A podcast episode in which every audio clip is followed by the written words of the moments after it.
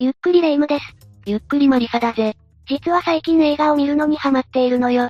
どういう映画を見ているんだマイナーな映画を見漁っているわ。新しいものを開拓するのは楽しいよな。そうなのよ。それで最近ハマった映画があるんだけど、多分マリサ知らないわよね。そうだな。私は映画にそんな詳しくないからな。でも一応聞いておくぜ。何の映画なんだターミネーターっていう映画なんだけど、いや知ってる、有名な作品だぞ。むしろそれをマイナーだと勘違いしてるお前が怖いぜ。ええ有名なのこれから世界にこの映画の面白さを普及しようと思っていたのに、もう面白さは十分知れ渡ってるぜ。ターミネーターか。じゃあ今回はその、ターミネーターが出てくる事件でも紹介するか。ターミネーターが出てくる事件それはとても気になるわね。マリサ、解説よろしく頼むわ。それじゃ今日は、ウクライナのシリアルキラーを紹介するぜ。それでは、ゆっくりしていってね。事件が起きたのはウクライナ。逮捕されるまでの6年間でなんと52人もの人を殺害した、シリアルキラーがいたんだぜ。 52人。人の心を持っていないのかしらさらにこのシリアルキラー、子供でも何の躊躇もなく殺しているんだ。子供までも一家皆殺しをすることが犯人の目的だったんだ。ここまででもう嫌悪感がひどいわ。なんでそんなことが目的になってしまったのよ。それには犯人の幼少期が大きく関わってくるんだ。そのあたりにも触れながら、詳しく解説していくぜ。1995年12月24日、ウクライナの首都キエフ郊外、クリスマスイブの日に、ウクライナ国民が恐怖に突き落とされる事件が起きてしまったんだぜ。犯人はある一軒家に忍び込み、まずは父親に向かって銃を撃ち殺害。次に隣で寝ていた3歳の子供も射殺したんだぜ。ひどすぎるわ。クリスマスイブっていうのが、なおさらこの事件の残虐性を際立たせているわね。子供たちはサンタさんが来ることを楽しみに、布団に入ったはずなのにな。そうよ、本当に許せないわ。それで、犯人はその後どうしたの次に狙ったのは別室にいた母親だ。一家惨殺が目的って言っていたものね。母親は銃ではなくナイフで殺害。しかも何回も何回も刺したそうだ。別にこの母親に恨みがあったわけじゃないのよね。ないな。誰でもよかったんだ。しかも恐ろしいことに、母親と同じ部屋にいた赤ん坊までも犯人は殺しているんだ。言葉が出ないわ。生後数ヶ月の赤ん坊だ。一切躊躇しないのね。自分の目的を達成するためなら、誰でも殺すって感じだろうな。犯人はどうしてそんなに一家惨殺にこだわるのかしらなんだか人を殺すことに誇りを持っている感じがするわ。それは後で説明するぜ。そして一家全員を殺害した犯人は、その後家を物色。金目のものを盗み、証拠を隠蔽するために家に火をつけて、その場を立ち去ったぜ。火は犯人の痕跡すべてを焼き尽くしちゃうから、厄介よね。しかも犯行はこの後も続くのよね。残念ながらな。次の事件が起きたのは9日後の1996年1月2日。同じように家に忍び込み、4人家族全員を殺害。さらにこの事件では、現場を通りかかった通行人までも殺害するんだ。顔を見られてしまったからかしらいや、多分その場にいたからだろうな。ついでにってことあ信じられないわ。被害者に共通点がないため、市民たちは、次は自分たちかも、と怯える毎日を過ごしていたんだぜ。誰が狙われるかわからないものね。防ぎようがないわ。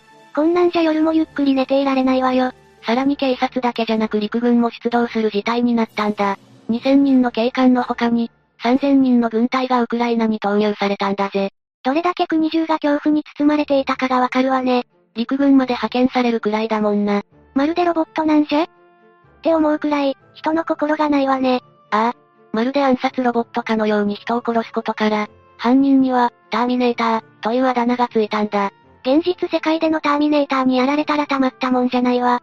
それで、犯人はいつ逮捕されるのよ残念ながらその後も犯行は続いてしまうぜ。逮捕される3ヶ月の間に8家族と目撃者7人、計40人を殺害するんだ。お願いだから早く逮捕して、ウクライナ国民全員がそう願っていただろうな。もしかすると犯人も、犯人、も、ってどういうこと1996年3月、ついにこの事件の犯人が逮捕されたんだが、なんとその時に犯人は、よかった。自分では止められなかったから、とぼそっとつぶやいたそうだ。ふざけすぎているわ。一体どんな奴なのかしらウクライナ中もどれだけ凶悪な姿をした殺人鬼なんだと、思っていたと思うぜ。逮捕されたのは、アナトーリオのプリエンコ当時36歳。逮捕されたアナトーリを見たマスコミは新しいあだ名をつけたんだ。あだ名つけるのが好きね。有名なシリアルキラーにはあだ名がついているよな。それでどんなあだ名がついたのよシチズン王、だ。シチズン王どういう意味特徴のない、一般市民って意味だ。そこら辺によくいる感じの見た目ってことね。でもそっちの方が恐怖を感じるわよね。いかにもな見た目をしているより、はるかにな。社会にこんなサイコパスが紛れていると思うと怖いわ。それで犯人は逮捕後、なんて供述したのあなたおりは大人だけじゃなく、子供まで殺害した理由についてこう語ったんだ。彼らを救うために殺した。ってな。救うため殺すことで子供たちを救ったのいや、子供たちが劣悪な環境で育っていたから、殺すことで救ってやった、なんてことはないぜ。これは完全にあなたおりの思い込みだ。殺すことで子供たちが救われるって一体どういうことなのかしら。どうしてあなたおりはそういう考えに至ったのか彼の幼少期にも触れながら解説していくぜ。よろしく頼むわね。 1959年7月25日、アナトーリはウクライナのジトーミル州ラスキで、二人兄弟の弟として生まれたんだ。家族は父親と13歳年上の兄。母親はいなかったのアナトーリが4歳の頃にこの世を去ってしまったんだな。それだけでも心を病みそうだが、他の問題がアナトーリにはあったんだ。それが父親からの虐待だ。母親がいなくなって父親からは虐待。最悪ね。最後の希望はお兄さんだけってこといや、兄も父親と一緒にアナトーリを虐待していたんだ。うわぁ、最低。父親は兄の面倒は熱心にしていたが、アナトーリに関しては知らんぷりだったんだぜ。アナトーリの面倒は誰が見ていたのよ。祖母やおばだったらしい。なかなかヘビーな環境で生きていたのね。そしてある時、アナトーリの人生を大きく変える事件が起きたんだ。なんと父親がアナトーリを孤児院に入れてしまったんだぜ。邪魔だからそういうことだ。そしてこの孤児院での生活こそが、アナトーリが子供までも、殺害する理由になってしまったんだぜ。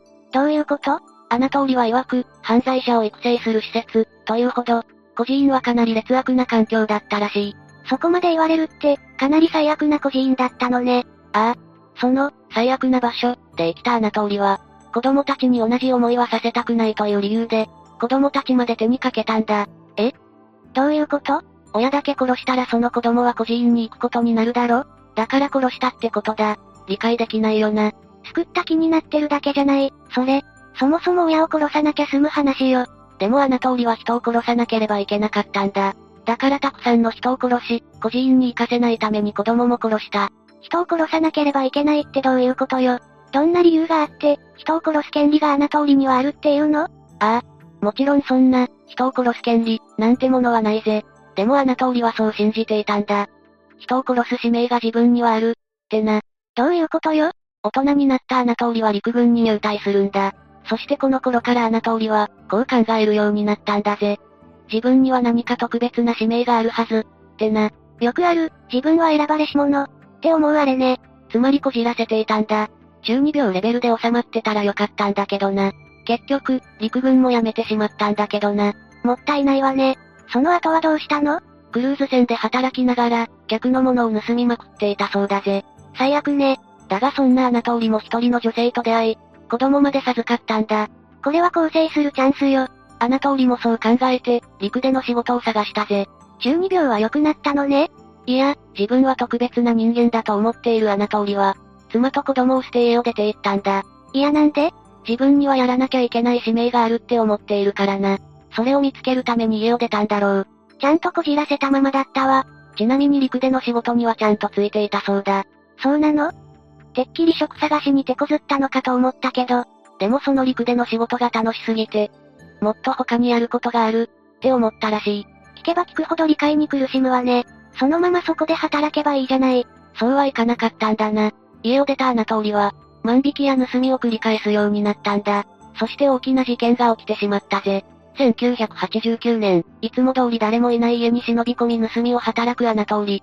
だがそこに住人の女性が帰ってきてしまい、同僚したアナトーリはその女性を殺害。駆けつけた家族も殺害してしまったんだ。一線を越えてしまったわね。でも同僚していたし、殺すことは予想外だったんでしょすぐに捕まりそうだけど。残念ながらその時のウクライナは、ソ連の経済革命が失敗したりでてんてこまいだったんだ。アナトーリが起こした事件どころじゃなかったってわけね。いつ警察が自分の元へ来るかと心配していた。アナトーリだったが、一向に来る気配がない。そのせいでアナトーリはこう思うようになったんだ。人を殺しても捕まらない。自分には殺人の才能がある。理解不能すぎるわ。ウクライナがてんてこまいだったから免れただけに過ぎないのに。でもアナトーリはそう思い込んでしまったんだな。その後は車を狙った。連続殺人を繰り返していくようになったんだ。車を止まらせ、運転手を銃殺。乗っていた家族全員を殺害してから金品を盗み、車に火をつけて証拠隠蔽。なんて事件もあったぜ。ひどすぎるわ。さすがのアナトーリもこの事件を起こしてからは、足がつくのを恐れて6年間殺人をストップしたらしい。本当にターミネーターだったんじゃないの感情とかないのだがこの時はまだ罪悪感はあったんだ。本当かしらその罪悪感で精神を病み、自殺する一歩寸前まで行ったそうだぜ。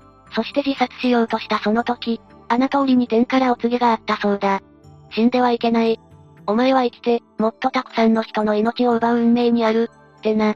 死にたくないっていう思いが、そうやって耳に届いたってだけでしょまあただの幻聴だよな。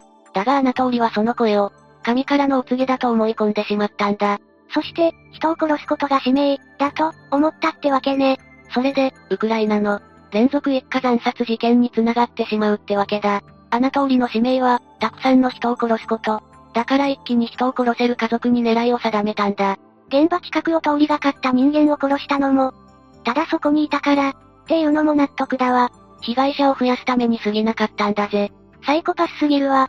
でも、殺害後は家に火をつけて証拠を隠蔽してたんでしょよく警察もあな通りを逮捕できたわね。じゃあ次に、あな通り逮捕までを詳しく解説していくぜ。最後にはあな通りを逮捕した警察だったが、途中の捜査はかなり手こずっていたぜ。同一人物による犯行だと分かってはいるが、なかなかあな通りまでたどり着けないんだ。霊夢の言う通り証拠が全て燃えてしまっているからな。あな通りの名前すら上がらなかったのかしらああ。しかも警察は全然関係ない青年を5人逮捕してしまい、拷問の末殺してしまうなんてことも起きていたんだ。最悪すぎるわ。だが一件だけ、犯行後に燃やされなかった家があるんだ。警察はその家をすぐに調べ、使用武器を特定。珍しい銃だったからすぐにあな通りの名前が上がったんだぜ。やっと逮捕ね。でもどうして火をつけなかったのかしら今まで火をつけてきたから捕まらなかったのに、あな通りはこの時、子連れの女性と交際していたんだ。家に火をつけなかったのは、その女性と子供に贈るプレゼントを、選ぶのに時間がかかったからだと言われているぜ。数分前に人を殺した場所で、プレゼントを選んでいたのああ、恐ろしいことに、その家の母親がしていた指輪を彼女に渡し、プロポーズまでしたそうだ。信じられない。子供までも躊躇なく殺害してきたあな通りは、1998年に裁判が開かれ判決が下されたが、それで終わりじゃなかったんだ。まだ何かあるのそれじゃあ最後に逮捕されてからのあな通りについて解説していくぜ。1993年3月31日に開かれたあな通りの裁判。裁判でもあな通りは殺人を犯した理由に、内なる声の存在を主張したんだ。まだ言ってるのね。あな通りからするとそれが真実だからな。この発言に傍聴席はざわついたそうだ。そりゃそうよね。それで、下された判決は死刑だったぜ。こんだけの人を殺しておいて、死刑以外の判決だったら、ウクライナの人たちも納得できないわ。そうだよな。でもなんとその後、あな通りの刑は死刑から終身刑へと、減刑されてしまったんだ。え、どうして当時のウクライナは独立したばかり、欧州連合から死刑を廃止するようにお願いされ、その要望を聞いたんだ。よってあな通りに下されていた死刑も終身刑になったんだ。そんなの納得できないわ。ウクライナ国民たちも同じ気持ちだっただろうな。さらにムカつくことに、あな通りは1ミリも反省していなかったんだ。刑務所の中でマスコミの取材にも積極的に応じていたそうだ。そんな取材の内容を聞かされる人たちの気持ちを考えると、腹が立って仕方がないわ。そうだよな。しかもあな通りは脱獄まで目論んでいたらしい。そして、殺人の世界記録を作ってやる、と言っていたそうだ。まさか脱獄それはしていないぜ。あな通りは2013年8月27日、心不全のため刑務所内で亡くなっているぞ。なんだか納得できない終わりだわ。そう思うのは当たり前だと思うぜ。ターミネーター、と恐れられたウクライナの連続殺人鬼、アナトーリ。レイムはこの事件、どう感じた怒りを感じずにはいられないほど、ひどい事件だったわ。ここまでの恐ろしいシリアルキラーを生み出してしまったのは、やっぱり幼少期の家庭環境のせいなのかしら。そうかもしれないな。幼少期から居場所がなかったアナトーリが人を殺すことで、世界の中心になれたと錯覚してしまったのかもしれないぜ。まあ、同じ境遇でも立派に育っている人も、たくさんいるだろうから、そうとは言えないけどね。その通りだぜ。ターミネーターって単語が出てくるっていうから、どんな事件かと思ったら、恐ろしい事件すぎて体力全部持っていかれたわ。こういう事件は聞くだけで精神を持っていかれるよな。もうこれ以上、大切な人が殺されて悲しい思いをする人が、出ない世界になってほしいわ。霊夢の言う通りだな。みんなもこの事件についてどう思ったか、コメントで教えてくれ。というわけで、今回は、ウクライナのシリアルキラーについて紹介したぜ。それでは、次回もゆっくりしていってね。